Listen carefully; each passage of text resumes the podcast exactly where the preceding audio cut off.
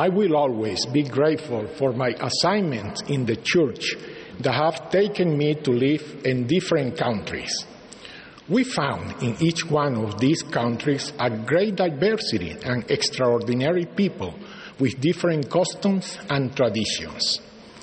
We all have customs and traditions that are personal from our family or come from the community in which we live, and we hope to keep all those that align with the principles of the gospel. Edifying customs and traditions are fundamental to our efforts to stay on the covenant path, and those that are an obstacle we ought to reject. A custom is the practice or the frequent and habitual way uh, of thinking for a person, culture, or tradition. Frequently, the things we think and do in a habitual way we recognize as normal. Allow me to illustrate this. Patricia, my beloved wife, loved to drink coconut water and then to eat the coconut. During our first visit to Puebla, Mexico, we went to a place uh, where we bought a coconut. After drinking the water, my wife asked them to cut the coconut and bring her the flesh to eat. When it came, it was reddish. They had sprinkled it with chili. Sweet coconut with chili. that seemed so strange to us. But later we learned that the strange ones were my wife and I, who did not eat coconut with chili. In Mexico, however, it is not rare, it's very normal. On another occasion, we were eating in Brazil with some friends, and they served us avocado. Uh, just as we were about to sprinkle salt on it, our friend said to us, What are you doing?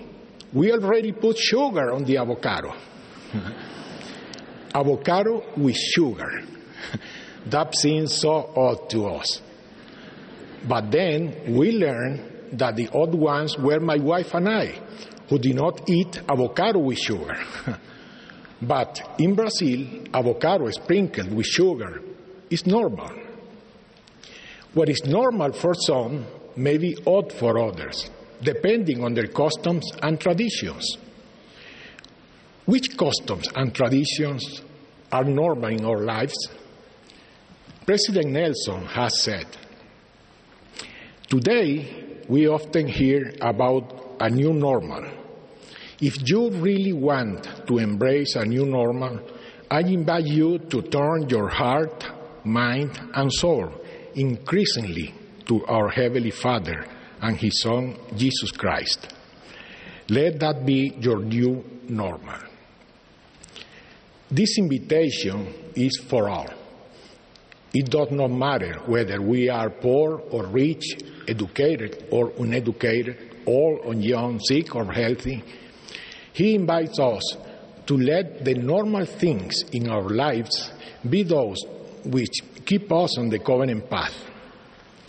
No country uh, contains the totality of what is good or admirable. Therefore, as Paul taught, if there is anything virtuous, lovely, or of good report, or praiseworthy, we seek after these things. If there be any praise, think on these things. Note that this is an exhortation, not merely a commentary. I would like all of us to take a moment to meditate on our customs and the way they are influencing our, our families. Among the marvelous uh, habits that should be normal for members of the church are these four. First, personal and family study of the scriptures. To become converted to the Lord Jesus Christ, each person is responsible for learning the gospel. Parents are responsible for teaching the gospel to their children. Second, personal and family prayer. The Savior commands us to pray always. Prayer allows us to communicate personally with our Heavenly Father in the name of His Son, Jesus Christ. Third, attend sacrament meeting weekly. We do so to remember Jesus Christ as we take the sacrament.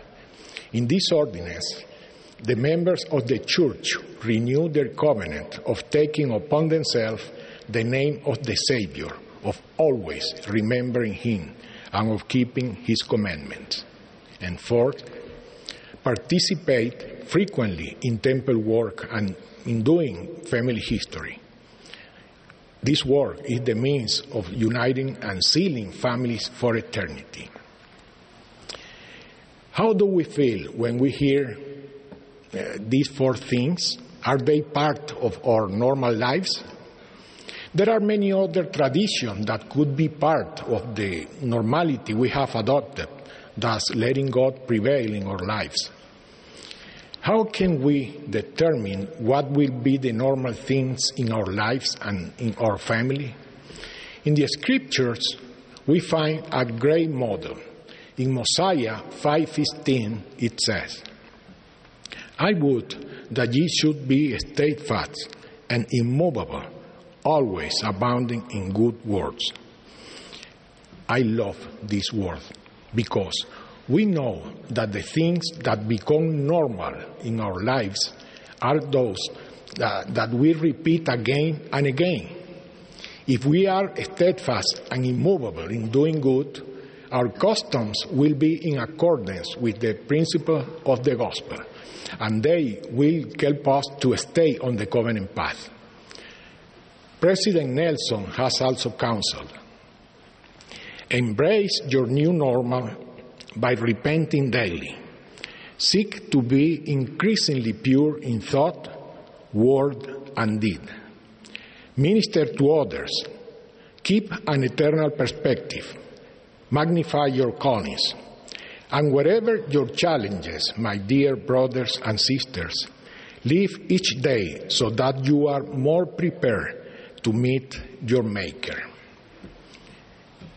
Now, it is not all for either my wife Patricia or for me to eat coconut with chili and avocado with sugar.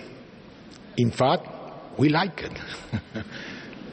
However, exaltation is something much more transcendental than a sense of taste. It is a topic related to eternity. I pray that our normality may allow us to experience that state of never ending happiness that is promised to those who keep the commandments of God. And while doing so, we may be able to say, and it came to pass that we live after the manner of happiness.